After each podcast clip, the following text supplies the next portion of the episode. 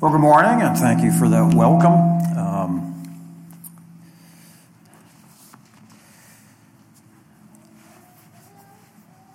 when I graduated from seminary, I was involved in a church plant in uh, western Pennsylvania. So my heart always goes out to people who are involved in a church plant. Uh, I know what a challenge that can be. Uh, we started out, we were meeting in a fire hall, uh, which was good unless there was a fire and then the fire went off, and the engines. You know, we didn't actually see the firemen come down poles and things like that, but it could be uh, quite disruptive. But I just, I, have done a lot of preaching, guest preaching since my retirement in 2018, and uh, several church plants. I, I, know what a challenge it is to not have a home, but where we're meeting right now, Living Branch in Noblesville, um, they're at a Christian school, and the chairs have to come up every every Sunday.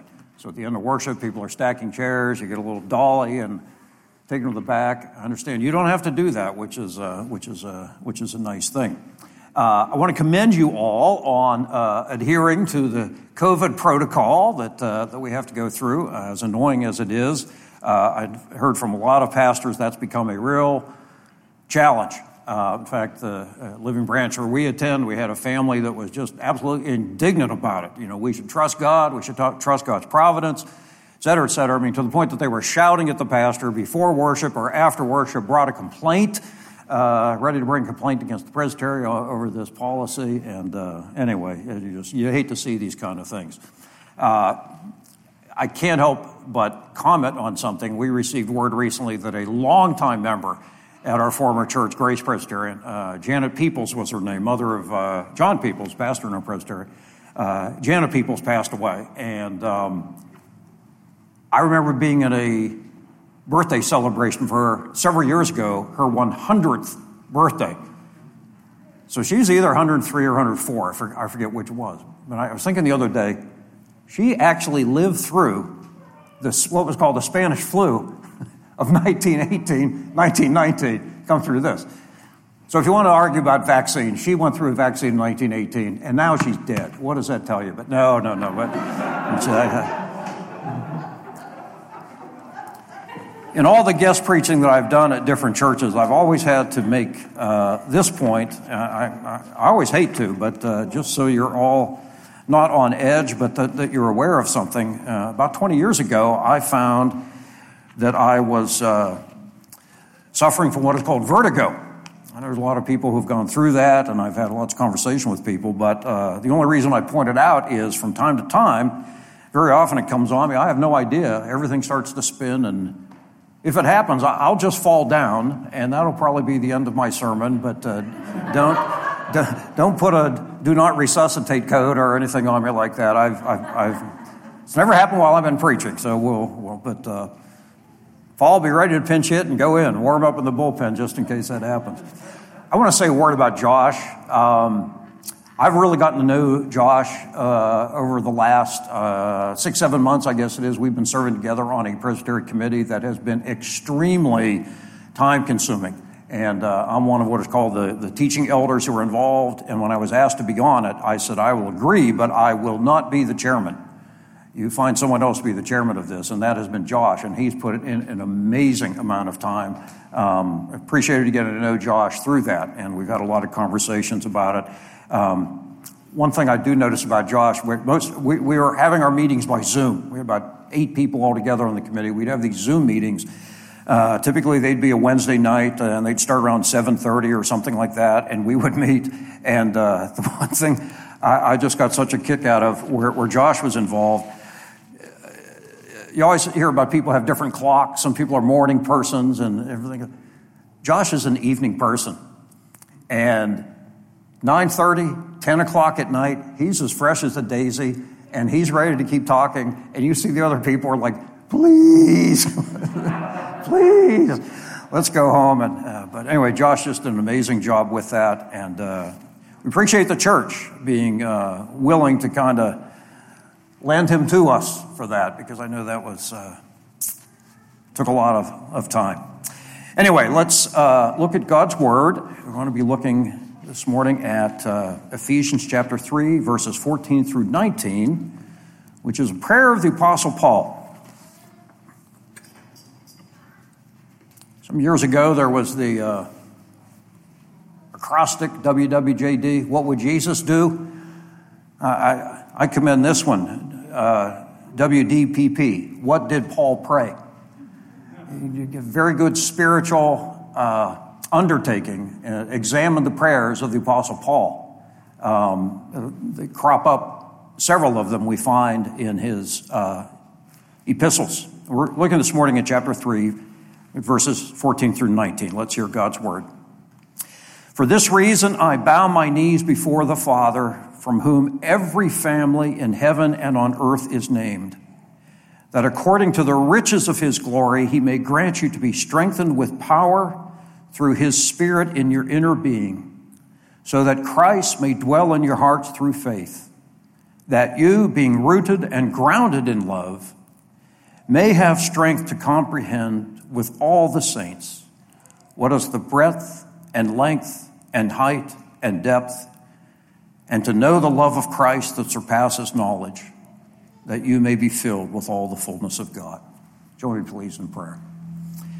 Our Lord Jesus, we thank you for that great love that you have shown to us, that you exhibited by dying for us. And that love we will enjoy and rejoice in for all eternity. And help us to know more of your love this day. We pray in your name. Amen. Who among us has not heard, if not learned by heart, the words of this old song, Jesus loves me, this I know, for the Bible tells me so.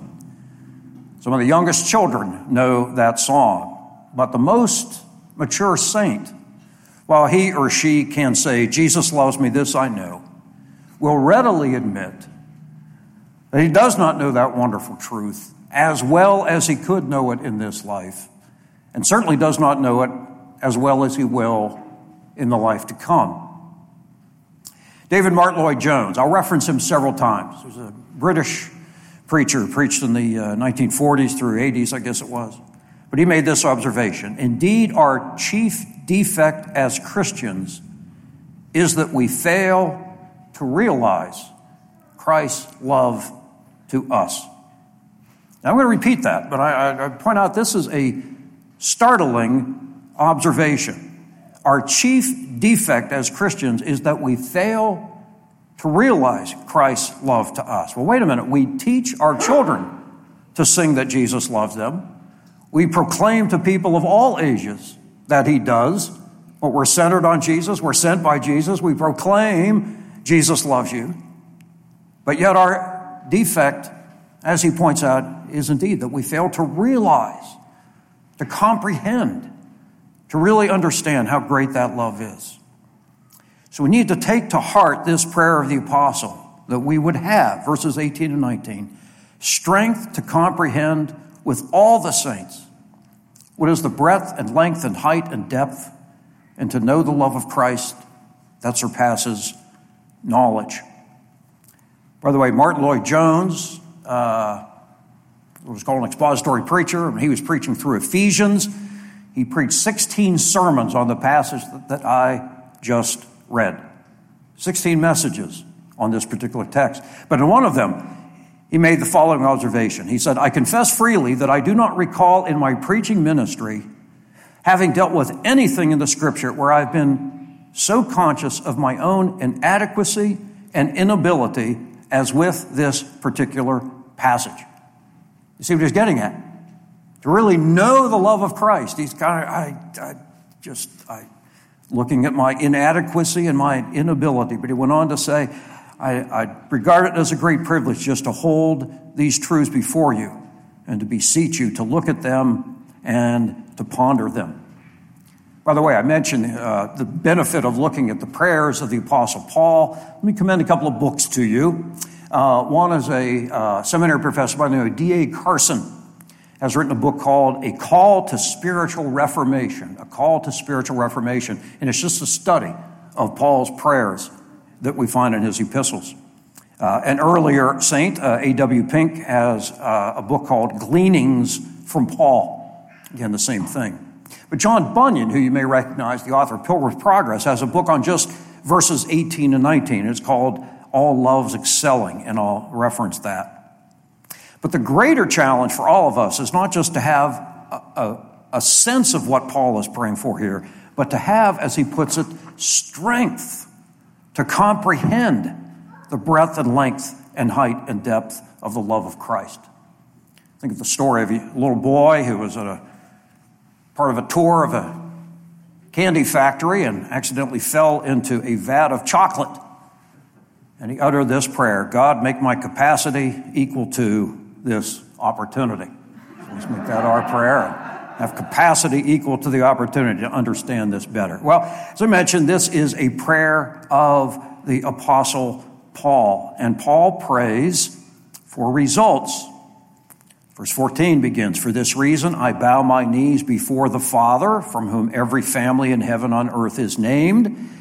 And then note verse 16 begins with the word that. And I would point out that three times in verses 16 and 17 we find that word that. It's the Greek word ina, which means that or so that, as a result, or the, uh, the idea is that because this, the following might happen, but this is what he prays that, according to the riches of his glory, he may grant you to be strengthened with power through his spirit in your inner being. Verse 17, so that Christ may dwell in your hearts through faith. That, or so that, in order that, being rooted and grounded in love, you may have strength to comprehend with all the saints the breadth, length, and height and depth, etc. Paul was a man of prayer. He begins this prayer saying, For this reason I bow my knees. So the idea of kneeling, which may not strike us as unusual, but uh, in ancient days it was not customary for Jews to kneel in prayer. The customary posture was to stand. Kneeling indicated an extraordinary event. So we read in 1 Kings of Samuel kneeling when the uh, temple was dedicated. Or in Acts chapter 20, we read of Paul when he bids farewell to the Ephesian elders, knelt with them and prayed. So, so this is something important. Paul talks about kneeling, bowing my knees before, well, who does he pray to? Great Spirit? May the force be with you? No, he directs it before the Father. Jesus teaches us to pray, of course, our Father who art in heaven. And we're taught consistently in Scripture that our Heavenly Father loves to give good gifts to his children. Paul prays before the Father, from whom every family on heaven, in heaven and on earth is named. It's interesting. Paul does a little word play here. The Greek term that Paul uses for family in verse 15 is closely related to the word for father in verse 14. So we could translate this I bow my knees before the Father from whom the fathered, verse 15 goes on, in heaven and on earth is named. I just point this out because earlier in chapter 2, Paul had taught that believers from a Gentile background had equality before God with those from a Jewish background. Well, here I think he's telling us that every fathered saint is equal, those in heaven and on earth, which means if you trust Christ, you can approach the throne of grace with boldness because you're a member of God's family, which includes both the residents of heaven and the redeemed here on earth. So we ask certain things of that God who loves to give good gifts to his children. Verse 16 talks about according to the riches of his glory. God gives not sparingly, but according to riches. Philippians 4:19 may my God will meet all your needs according to his glorious riches in Christ Jesus. So we pray to the Father through Christ, we expect great things and that God will do great things according to his riches. Um, Paul prays that we be, verse 16 goes on, strengthened with power. The word for power is dunamis, from which we get our word dynamite. But Paul prays for us to have power that we might be strengthened to know certain things about Christ. Before I move on, I just make this comment. Paul was known for his boldness in prayer, and we should be bold, knowing that we kneel before the Father who loves to give things, good gifts to us. Uh, Martin Luther, the great reformer, was known for his boldness in prayer. There was a time in 1540 when a great friend of his by the name of Myconius was sick. In fact, he was expected to die. He actually sent Luther a farewell note expecting that he would die. And Luther sent back this very Luther esque reply I command thee in the name of God to live, because I still have need of thee in the work of reforming the church. The Lord will never permit me to hear that thou art dead, but will permit thee to survive me. Don't die. I order you not to. Well, guess what? Myconius recovered. In fact, he lived six more years and died shortly after Martin Luther did.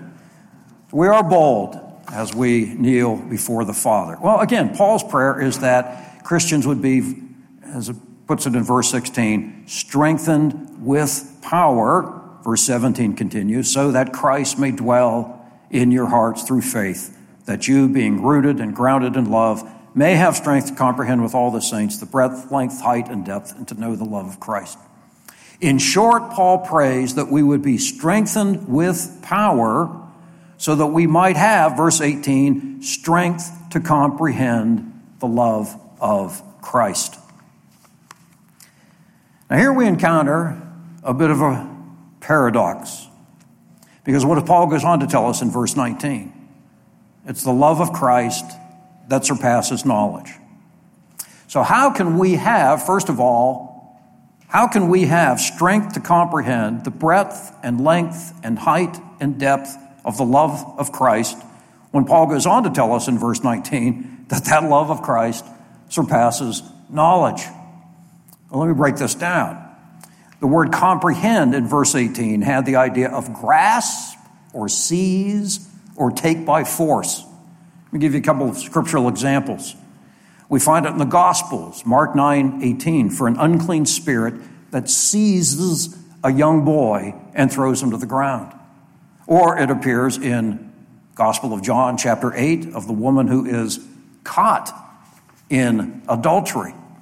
The great scholar Thayer said the word comprehend meant to receive fully. And here I think it's the idea of receiving as fully as we possibly can. Um, understand as much as we possibly can was been referred to as the four dimensional manner in which Paul speaks about the love of Christ. What the length, the breadth and length and height and depth of the love of Christ. We'll spend a moment on this language here. Over the centuries, Christians have waxed eloquently on the breadth and length and height and depth of the love of Christ. Think of the breadth, first of all. God's love for his people is so broad that it includes all nations. Revelation 5, we find the heavenly host singing this song to the Lamb, Revelation 5:10. By your blood you ransom people for God from every tribe and language and people and nation. I was reading recently of uh, some missionaries that went to, it used to be called the Belgian Congo, I think it's now Zaire or whatever, but they were in the late 1800s that they were there and they went to the people, and someone said, No white person has ever come and spoken to us and told us that God loves us. If we had known that God loves us, we would have been praising Him all this time. The love of Christ is not limited to any nation, any group, etc., etc. The length of the love of Christ, God's love for His people, is so long as eternity past and as long as eternity future. In Ephesians 1 4, Paul told us that God chose us for salvation before the foundation of the world. And he tells us in Ephesians 1:14 that we have the Holy Spirit as the guarantee of our inheritance until we take possession of it. When will we take possession of it? When we're with the Lord in heaven, and that will be forever. The great preacher Alexander Maclaren said, The length of the love of Christ is the length of eternity and outmeasures all human sin. Lloyd Jones noted this length is an unbroken line. Whatever may happen, it goes on. It is a constant. It does not suddenly cease and then start again. Or the height of the love of Christ. Think of Christ lifted up on the cross for us. John 3 14 and 15, Jesus says, As Moses lifted up the serpent in the wilderness, so must the Son of Man be lifted up, that whoever believes in him may have eternal life. Paul tells us we have been raised up and seated with Christ in the heavenly realms. How's that for length? And then the depth of the love of Christ. There is no depth of sin which the blood of Christ cannot reach down and cleanse. One of my favorite verses, 1 John 1 7, the blood of Jesus cleanses us from all sin. A.W. Tozer put it this way because God is self existent, his love had no beginning. Because he is eternal, his love can have no end. Because he is infinite, it has no limit. Because he is immense, his love is an incomprehensibly vast, bottomless, shoreless sea. But let's go back to that word comprehend. The idea of receiving it as much as we fully can. A.W. Pink put it this way Since the love of Christ is so transcendent and mysterious, so infinite and incomprehensible, how can it be comprehended and known by us?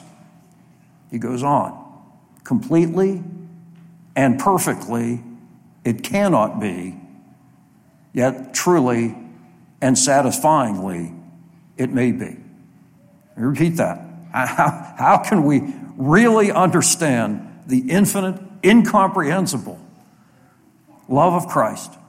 Completely and perfectly, it cannot be, but truly and satisfyingly, it may be. See what he's getting at? We can truly and satisfyingly comprehend the breadth and length and height and depth of the love of Christ. So, with childlike comprehension, our children can sing, Jesus loves me, this I know. But years later, someone can say, I understand that love in a way I never really did before. D.A. Carson, in the book I mentioned uh, in, when he discusses this particular prayer of Paul, in chapter 3 recalls a time when he was uh, 10 years old, was very ill. In fact, he almost died. He spent several weeks in the hospital, was then released, and he continued his convalescence at home over several months. He writes the following One afternoon, I awoke from sleep to find my mother sitting beside my bed, quietly crying. As only a 10 year old could, I blurted out to her, Why, Mom, you do love me. He says, Of course, that finished her off, and she rushed from the room crying. But as I think about that afternoon, I understand a little better why I spoke as I did. If you had asked me the day before whether or not my parents loved me, I would have answered without hesitation that they did. But this illness gave me an opportunity to witness my mother's tears, and that gave me cause to reflect. So instead of in just delivering the party line, of course my parents love me. I self consciously analyzed what was going on and I articulated my con- conclusion.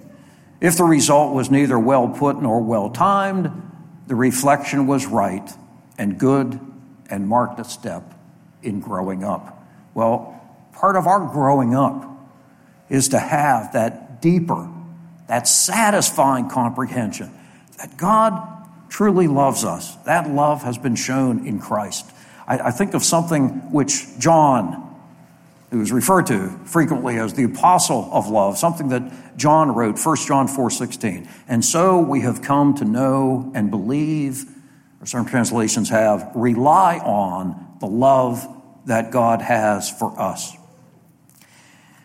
J.I. Packer, in his classic uh, Knowing God, I hope it's still a classic. I hope still people are reading it. But anyway, Knowing God, he has a chapter on the love of God. And he wrote the following The love of the God who is spirit is no fitful, fluctuating thing as the love of people is, nor is it the mere impotent longing for things that may never be. It is rather, all right, here's, he gets complex. What is the love of God? A spontaneous determination of God's whole being in an attitude of benevolence, an attitude freely chosen and firmly fixed. Uh, there's an English theologian for you, all right? It's a spontaneous determination of God's whole being in an attitude of benevolence. It is an attitude freely chosen and firmly fixed. See what he's getting at there? Freely chosen. There is nothing in us that causes God to love us. We like to think we're lovable, and we may be lovable to other people, but not from the perspective of a holy God. Psalm 11:5, his soul hates the wicked. What reason could God have to love us? Uh, I retired at the end of October 2018. We've had all sorts of changes in our lives since then, not just retirement. We bought a new house. Uh, my father passed away. We've uh, gone through all sorts of changes, but one of the uh, very pleasant changes that we went through is in uh, the spring of 2019. We got a new dog. I got a golden retriever. Started looking around. I found a breeder down in the Louisville, Kentucky area that we were interested and uh, she contacted us at one point. I mean, you have to go through an application. We're on a waiting list. We thought we weren't going to be able to get one, and then there was health problems for someone that was promised a puppy. And, and so I get an email one day, are you still interested in one of our little, little girls? And I said, well, sure. And she said, well, you got to come down and meet me. You know, I'm going to see if you pass muster. So we had to get down, and we went down to this home of this woman, and uh, there were eight puppies altogether. And uh, you know, there's a lot of work to be involved. To have a dog, you have a lot of responsibilities. But let me tell you, when you go down to the basement and you see eight little puppies, and you hold one, set it on your knee, there's not a whole lot of chance you're going to decide, no, I don't really want one. I could pull out my phone, we could hook it up, and I could show you the 30 or 40 pictures I took that day of all these little puppies. But one that really gets me is just when we're leaving, I turned around. They're all in a cage, these little eight puppies, and they're all looking at us, seeming to say, Pick me, take me. I was a dead duck. We were going to get a dog. There was very little doubt about it at that point, and we did. It became Rosie. We're not the cute ones looking at God saying, Choose me. We don't even want chosen. We don't even want redeemed. We don't even want saved. But it is an attitude, as Packer puts it, freely chosen. God says, Hosea 14, 4, I will love them freely. The great American theologian Charles Hodge once described God's love this way the most mysterious of all God's attributes. Well, it shouldn't be mysterious, it's repeated throughout Scripture that God loves us. What he means is the mystery is there's no logical reason for God to love and redeem sinners by sending his beloved Son to become sin for them and to die for them. But that is exactly what he has done. Deuteronomy 7. It was not because you were more in number than any other people that the Lord set his love upon you and chose you, for you were the fewest of all peoples, but it is because the Lord loves you. He loves us. And we praise him for that. He loves us, and it is an attitude that is firmly fixed. Consider Psalm 106. It gets a little monotonous, but 26 times in that one psalm alone, we find this assertion His steadfast love endures forever. Well, don't wear it out, right? No, no, no. Wear it out. Keep repeating it. His steadfast love endures forever. I mentioned earlier Bunyan's work on verses 18, all loves excelling. Bunyan notes that we will not fully comprehend the love of Christ until we reach heaven, but he says, until that time, every believer can say, quote, Come, behold the works of the Lord toward me. He has set forth a Savior against sin, a heaven against hell, light against darkness, and the breadth and length and depth and height of the grace that is in Himself for my good against all the power and strength of every enemy. Well, Paul continues his prayer this way in verse 19 and to know the love of Christ that surpasses knowledge. Some translations have that surpasses understanding. By the way, I think it's somewhere Mark Twain. He talks about attending a uh, meeting of a legislature somewhere and someone arose and trying to follow proper decorum. We need to remember this, Paul, when we're a Presbyterian, things get dicey and we're debating things and whatnot. But he said, My, my opponent's logic is like the love of Christ. It surpasses understanding. Well, that was a good way to get a dig in there, but that's what Paul's getting at. The love of Christ that surpasses knowledge. Again, how can we know that which surpasses knowledge? Lloyd Jones, in one of his 16 sermons on this passage, uh, has a sermon on verse 19 entitled, Knowing the Unknowable.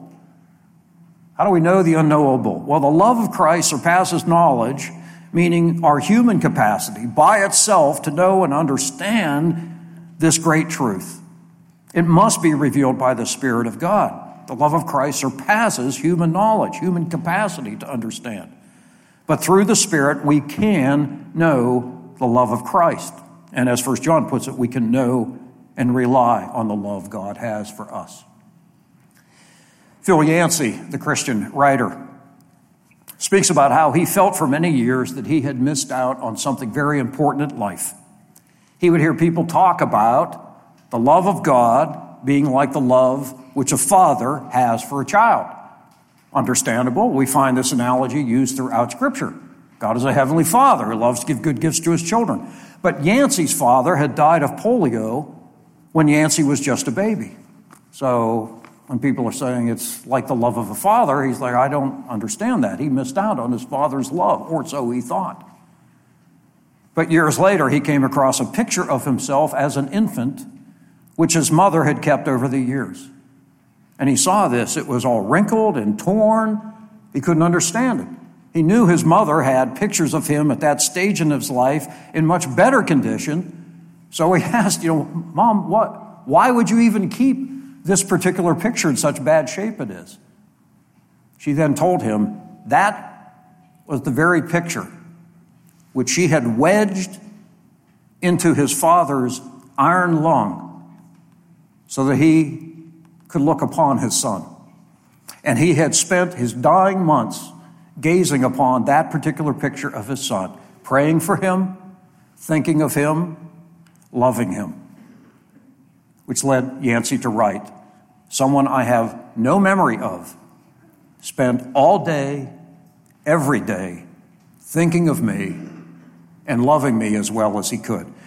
And when he thought about that picture and when he knew that, he had a much better comprehension of the love his father had for him.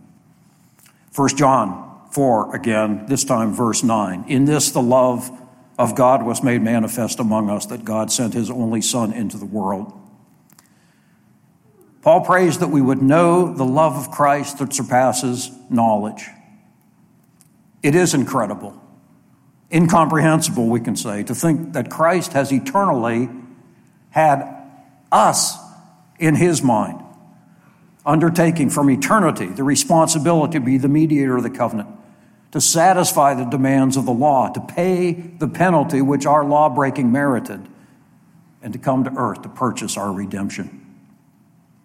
Bunyan suggested that we can really only love, know the love of Christ when we consider what he has done for us. And he mentioned several things. He has reconciled every one of the elect. He gave his life as a ransom for many. The Lord has laid on him the iniquity of us all. He has become Lord of all for them. And he references Ephesians 1:22, Christ is head over all things for the church. Bunyan notes Christ has occupied heaven for his own.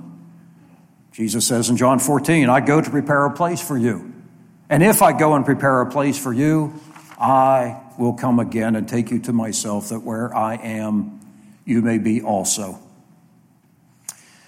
D.A. Carson, in that wonderful chapter that I've been referencing here tells a story about friends uh, who were involved for many years in foster care. Wonderful program, by the way. One of our sons and his family were involved in foster care. But anyway, one particular day, these friends of D.A. Carson were asked to take in twin 18 month old boys. Well, they agreed. The very first night, after the boys were put to bed, these foster parents kept their ears tuned being relatively certain in their assumption that the first night in a new home might be difficult. So they were listening and listening, but not a peep came from the bedroom. Thought this was a little strange. So after a while, the husband tiptoed down the hallway, peeked into the bedroom, and he found both boys wide awake, alert, but their pillows were absolutely soaked with tears. But they hadn't heard either twin cry because they hadn't cried aloud.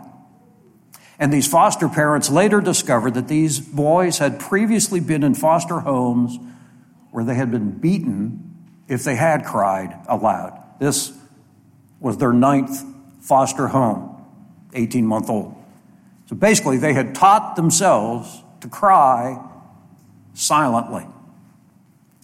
It has been said the most tragic word in the English language is the word unloved. Well, these little boys somehow at 18 months were convinced they were unloved. These foster parents had to teach them that they could be loved and that they were loved. We often struggle to believe that Christ really loves us enough to shed his blood for us and that God really loves us enough to send his son for us. We want to, as 1 John puts it, know and rely on the love that God has for us, but doubts creep in. Can he really love us?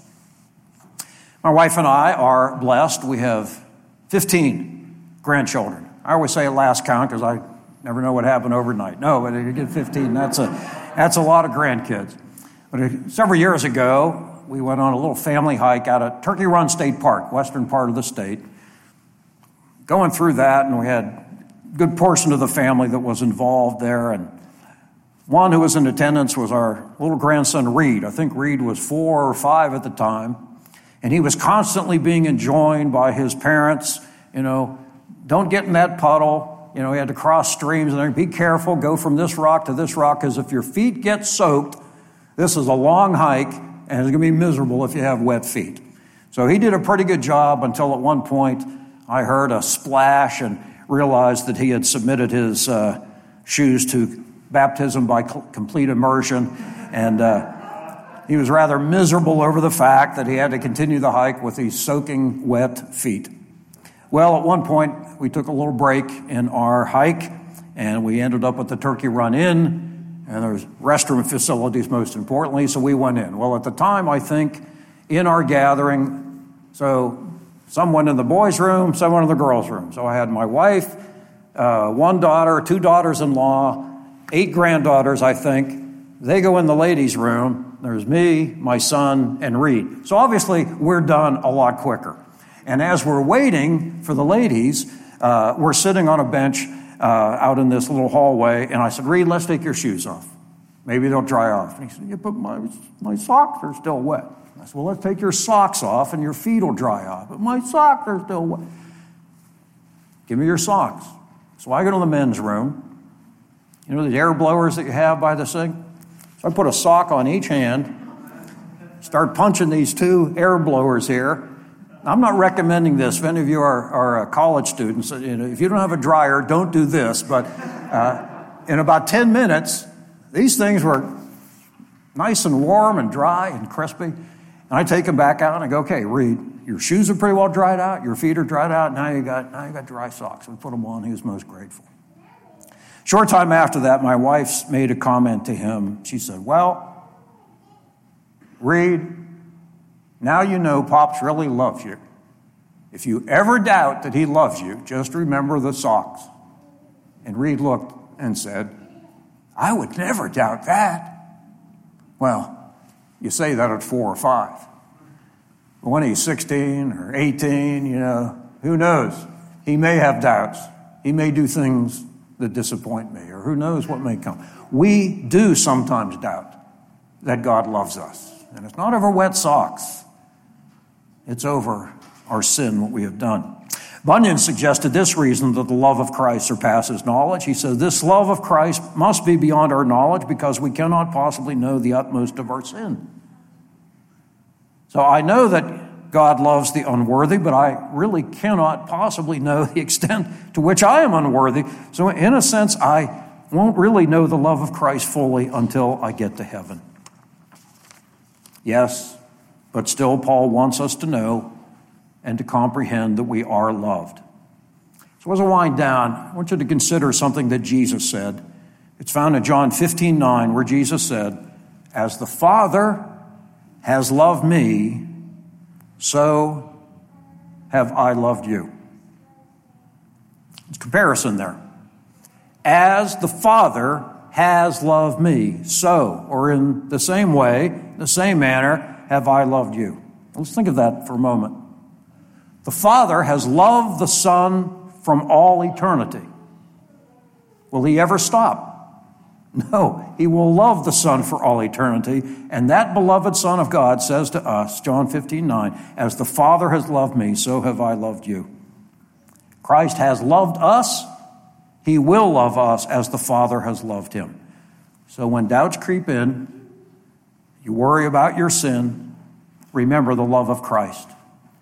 And remember that song you learned Jesus loves me. This I know, for the Bible tells me so. Well, this great passage in the Bible tells us so. So let it speak to your hearts. Bunyan observed that when Satan throws our sins at us, pricking our consciences, screaming how unworthy we are of the love of Christ, Bunyan said, Take up the words of the text against him.